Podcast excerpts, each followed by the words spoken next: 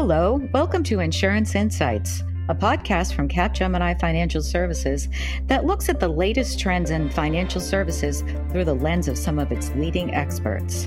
I'm Mary Ellen Harn, and what started out as a discussion on the findings of the most recent Capgemini World Quality Report with our colleagues at Micro Focus has turned into this podcast, which will highlight key areas of the report with further insights from testing experts. In this episode, we're going to talk about how analytics from artificial intelligence and machine learning are changing software testing forever. Joining me today are Omar Felder, Executive Product Manager for Lifecycle Management at Micro Focus, and Nick Utley, Transformation Leader AI and Analytics at Capgemini. Well, let's begin with some introductions. Omar, can you tell us a little about yourself and Micro Focus? Sure. Thanks, Mary Ellen, and it's a pleasure to be here today. Thanks for having me. Uh, Micro Focus is one of the biggest software companies in the world with offering across the IT landscape. We have more than 40,000 customers. Most of them are the biggest companies in the world across all verticals in industries. One of the company's focus areas is in around is around enterprise DevOps, where we provide full end-to-end solution from continuous planning to building and testing until continuous operations.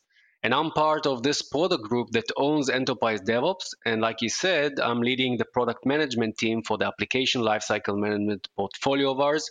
Again, great to be here today. Thank you, Omar. And now, Nick, can you also do the same and tell us about yourself and what you do at Capgemini? Sure. I'd like to also say that it's a great pleasure to be doing this with you. And um, I Capgemini, we've got a really unique perspective on the whole AI and ML solutions, um, namely being consultants. It gives a unique perspective into what requirements uh, are being solved with this kind of technology, um, and really the bottom line and ROI associated with it. Thanks, Omer and Nick. Uh, let's jump right in. So, um, starting with Omer, how would you define AI, ML based analytics, and NLP? So, simply put, we're trying to achieve two major things with uh, the artificial intelligence technology overall. The first is we're trying to find those day to day tasks that we all do, but require huge data analytics in order to perform this job. And we want to let the machine do it for us and save us the invaluable time that we need so much.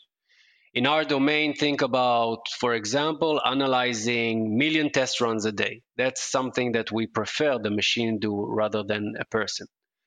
The other element here is to give the machine enough past data in order to cluster and categorize it so it will be able to predict the results of current and future data.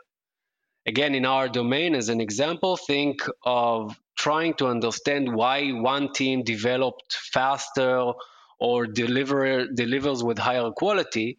And we want, instead of implementing our own KPIs, just let the artificial intelligence tell us what, it, why is it, um, and give the feedback from the tools that we use. Wow. Uh, Nick, would you like to add anything? Yeah, I think he kind of hit the nail on the head when it comes to uh, the human element that um, AI and ML uh, based analytics tends to try to replace. Uh, I think that's ultimately the use case um, outside of what would largely be considered an intellectual exercise.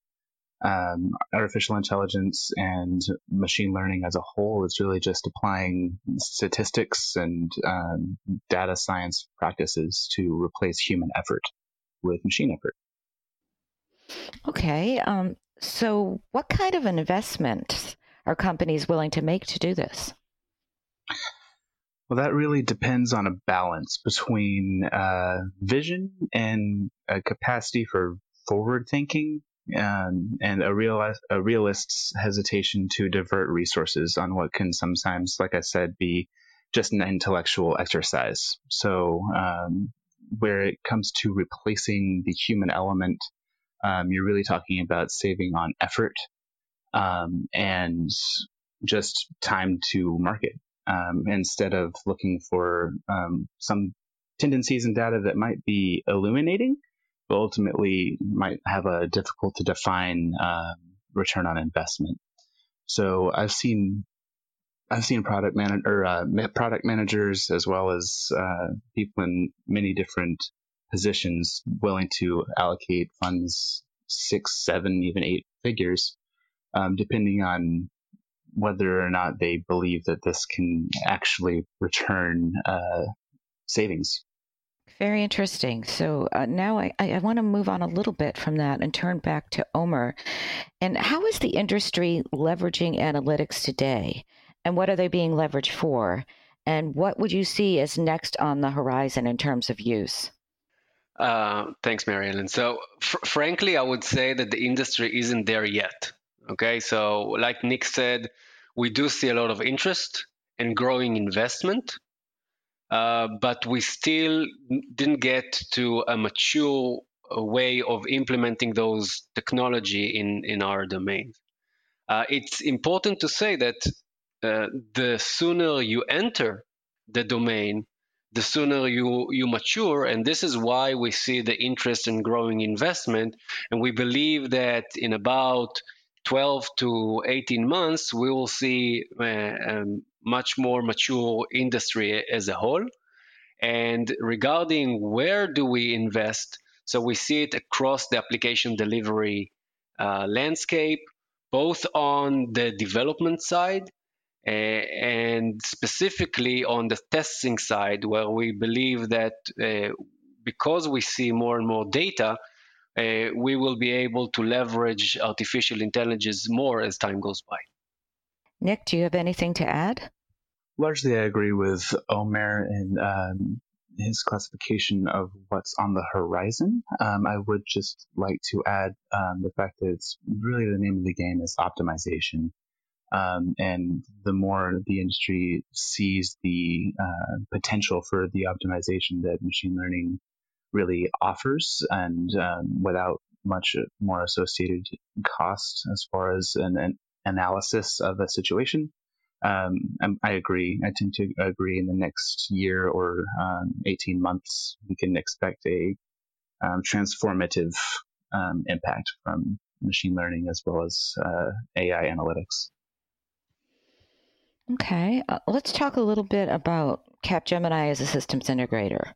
So Capgemini implements testing on a regular basis. And, and Nick, working for Capgemini, what process do you follow for teams to begin to leverage and implement the insights provided by analytics?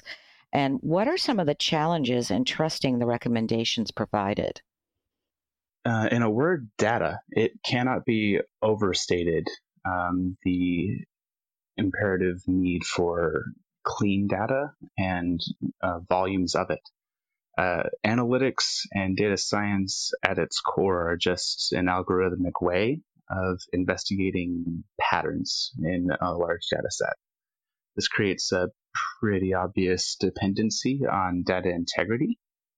Um, in most else in most SDLC documentation, but especially the realm of quality assurance, um, there is a serious lack of what I would call an industry standard um, when it comes to what was before thought of as largely unimportant data points. Um, we're talking about documentation associated with um, metrics that can vary in importance to um, operation to operation.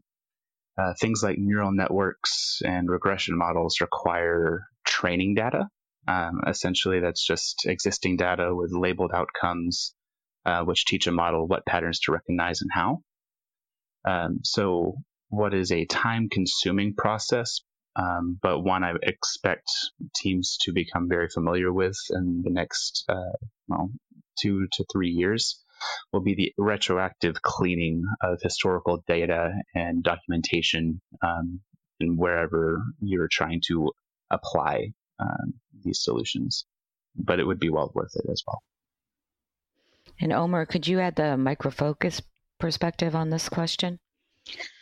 I would say that, uh, and you mentioned that before, uh, Nick, uh, it's all about value stream optimization. It's all about how can I provide more business value to my customers the sooner the better, and with high quality, of course.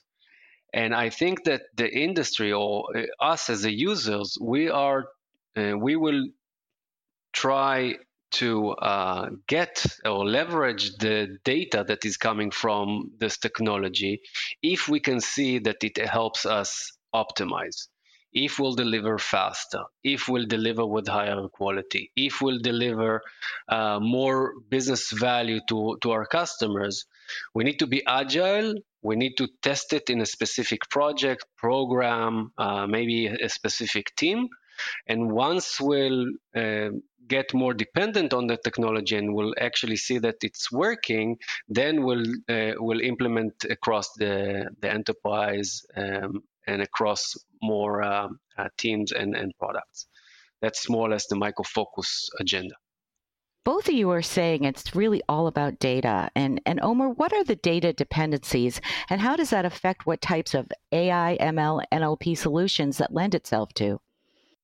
I would say that in the last few years, definitely 2020, uh, this is where we recognize that enterprise DevOps and application delivery management as a whole is becoming more and more a big data problem.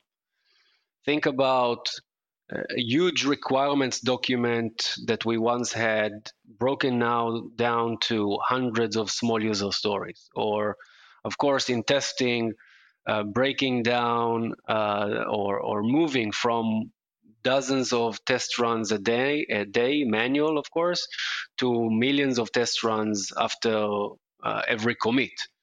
Uh, we need to be able to collect the data that is now being generated from all the tools. We need to collate the data. We need to connect the data to a common entity model and then only apply the AI ML algorithms on, on top. That's, I think, the current big challenge that we are facing. Nick touched upon that. We, we need to make sure that we're streamlined application delivery in such a way that we can apply the algorithms on top of it. So visibility first, then traceability, and on top of that, the analytics. Very interesting. Um, Nick, do you have anything to add to this?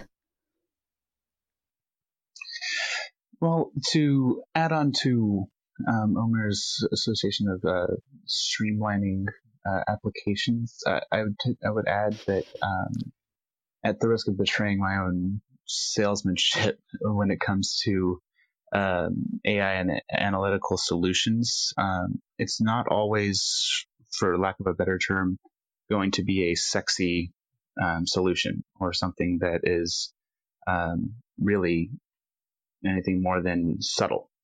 Um, a lot of the times, uh, or at least a lot of the success stories that I'm aware of with these types of solutions that have existed and what I expect will be um, kind of the norm for them in the future will be uh, additions to existing money making IP um, as an optimization layer. Okay, well, this wraps up today's podcast. Uh, thank you, Omer and Nick, for joining me in our first podcast in this series on software testing. To our listeners, if you found this podcast interesting, please subscribe to Capgemini's Insurance Insights podcast on Spotify, Apple Podcasts, or other podcast apps. If you're interested in more podcasts from Capgemini, please subscribe to our Banking, Payments, and Wealth Spotlight podcast. We'll be back with a new episode soon, which will address the question on everyone's mind can AI and machine learning replace humans in testing?